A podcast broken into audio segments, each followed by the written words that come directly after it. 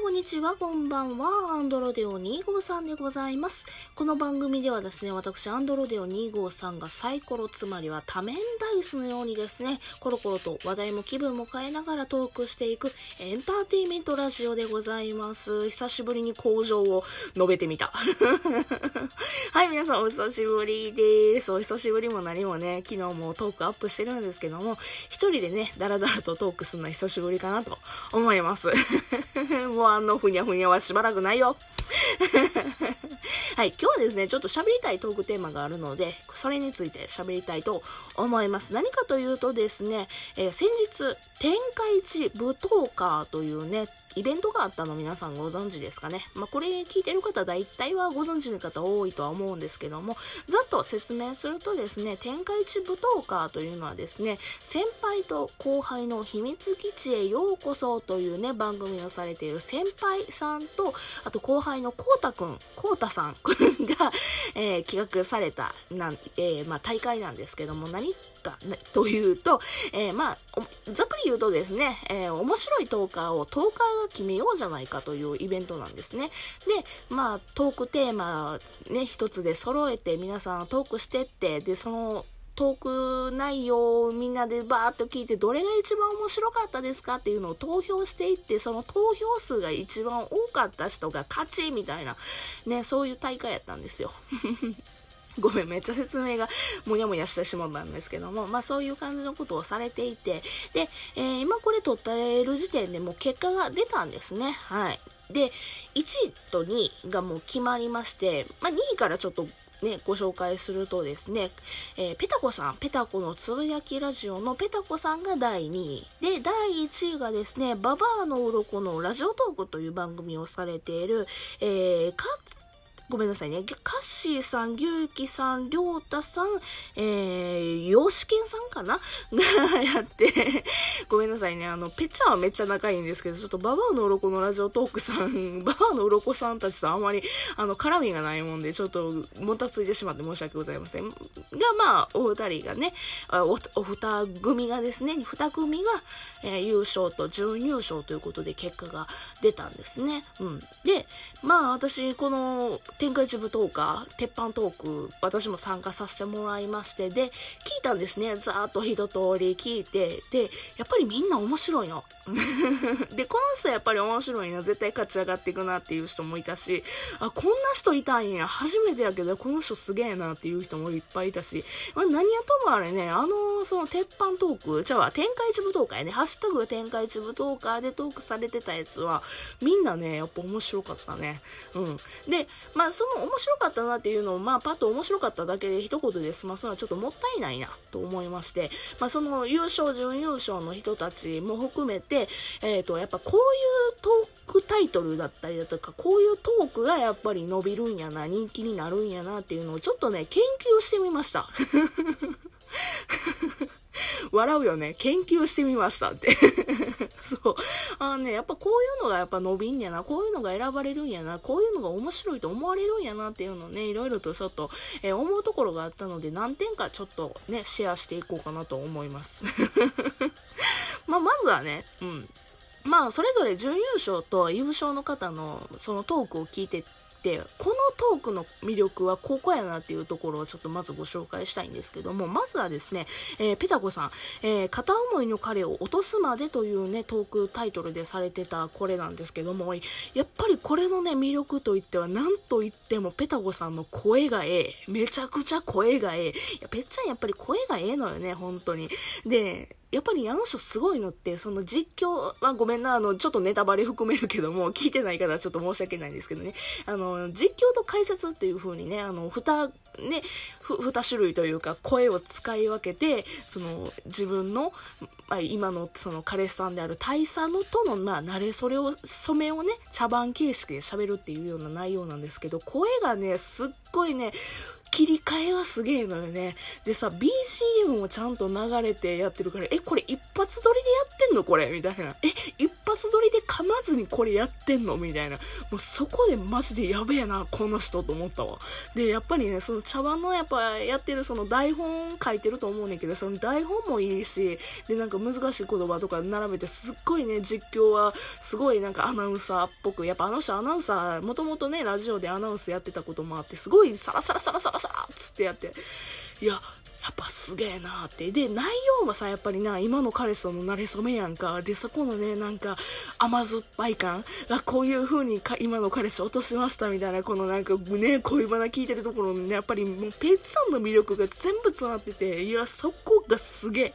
本当にね、やっぱ可愛いなと思ったね、改めてペタコさんというね、この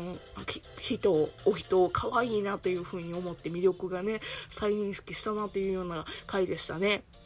で、優勝の、えー、ごめんなさいね、優勝の俺の考えた、じゃあ、妄想古畑任三郎2020俺の考えた最強キャスティングを聞いてくれね。これすごかったね。いや、何はともね、やっぱ楽しそうにね、4人のね、あの男性陣がわっちゃわちゃ喋ってて、で、やっぱりね、内容もね、わかるっていうもんが多かったよね。うん。やっぱ私もやっぱり古畑任三郎結構見てて好きやったんですよね。当時小学生とかやったんですけども。いや、それでいや、今この人出たら絶対、なんか、ツイッターとかでね、ホットワード乗るなとか言ってさ、いろいろ思ったわけよ。なんか、ほんまにこうなったらこういう風になるやろうなって、そのトーク外の自分の脳内でこういう感じになるやろうなっていうのをなんかね、なんかいっぱい膨らんでいくような内容やって、やっぱりね、あと、トーク4人もいるからね、すごいね、テンポがいいのよね。で、楽しそうなのよ、何はともあれね、わちゃわちゃと、なんか、なんやろな、例えを言うならちょっと失礼かもしれんけど、教室の中で、なんかクラスメイトの男性、男子たちが喋ってるのを横で聞いてる感じの、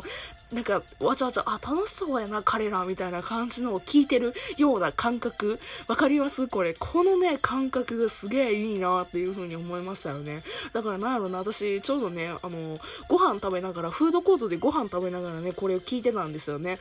あのね、すごいね、どっからかしらななんか、なんか誰か喋ってる内容なんかな、みたいな。なんかちょっとした日常を垣間見てる感じがね、すごいいいなっていう風に思いましたね。はい。あめちゃくちゃ ちょっと時間経ってしまったんですけど、まあ、結果、どういうね、トークがやっぱ選ばれやすいかっていう風にね、ちょっとね、解説していくと、何よりやっぱりね、まあ、ペタゴさんの方に言うんですけど、ちょっと可愛さだとか癒されるような、うん、やっぱその人の魅力が出てくるような、キャラクターが出てくるようなトークが選ばれる。えー、プラスしてですね、まあ、あの、それこそね、1位のババアの鱗のラジオトークさんもそうだったんですけども、楽しそうっていうのが、楽しそうにトークをとってるっていうのがやっぱ選ばれやすいなっていうふうにも思いましたね。それはね、他のね、ラジオトーク聞いてても思いました。楽しそうなものが、なんか人気っぽいなっていうか、あの、なんか注目のところで上に上がっていってるなっていうような印象を受けておりました。あとね、もう一つを言うとですね、やっぱ日常が垣間見るようなトーク。それこそあの、ぺっちゃんで言うところの自分の、あの、今の彼氏さんの大佐との慣れ初めだったりだとか、あとはね、ババアのロコのラジオトークさんたちがやってたような、なんやろな、あの、なんか、わちゃわちゃと日常でこういう、なんやろな、それこそ、なんかね、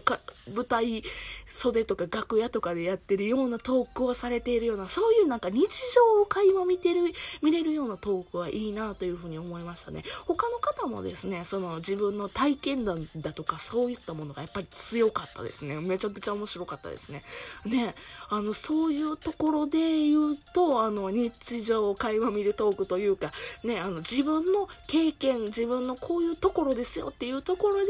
なんかキャラクターが出てるなというふうに思いましたね。ごめんね、ちゃんもたついた。あともう一つね、ちょっと思ったのが、やっぱタイトルね、うん。ラジオトークのそのトーク自体のタイトルがいいのがいいなというふうに思いましたね。妄想古畑任三郎っていうのもさ、あのー、すごい、あ、なんていうのか、すっきりしてて、こういうトークでするんやなっていうのもわかるし、片思いの彼を落とすまで、えっ、ー、と、まあ、前半戦みたいな感じで、まあ、なんか戦いですよ、大会ですよ、みたいな感じの風に、えー、醸し出してんのもすごいいいなっていうか、なんかそのタイトルだけでどういう感じなものなんかなっていうのがわかるのがいいなという風に思いましてね。あともう一つ言うと、やっぱ目を引くタイトルが、うん、強いなという風に思いました。それはそうとね、やっぱ自分、ちょっと自分のトークのことを言うのもなんなんですけども、あの、公式バッジ取れたって人気になれるわけじゃねえっていうのは昔ちょっと、そのね、鉄板トークの中であったんですけども、やっぱりあの、あれは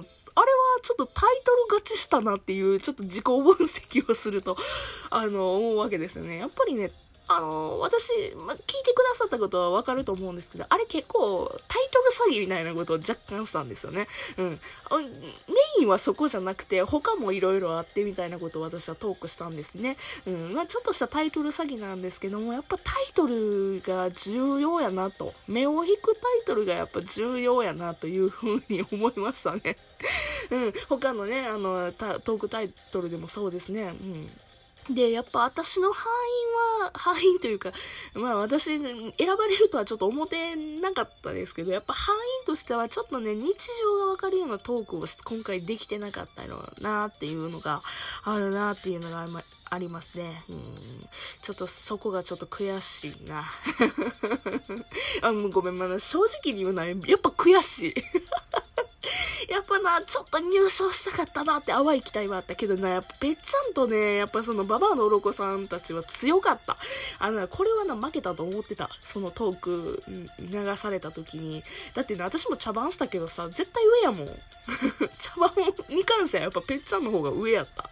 うん。で、普通のフリートークしてても、やっぱりババアの鱗さんたちの方が上やった。私のフリートークよりは。うん。なんかけど、いろいろしたけど、あの、なんかそういうところでね、なんか自分の範囲はこうやなっていうのを素直に認められるようなトークが選ばれた私的にはね、この天下一武闘家すっげえ面白かったですね。うん。まあ、そんな感じでですね、まあ、まとめると自分の魅力が、えー、引き出されたものと、えー、あとはまあ日常が垣間見れるトークと、あとまあ可愛らしさだとかそういったもの、かっこよさっていうものと、あとはまあタイトルですねっていうのがやっぱ重要な、重要やなってことが分かりました。この4つの要素であると、えー、次、あなたは天下一武闘家の優勝者、次回優勝者になるかもしれませんというわけで以上になります。早口で申し訳ございませんでした。別の回でお会いしましょう。それじゃあ、またね。バイバイ。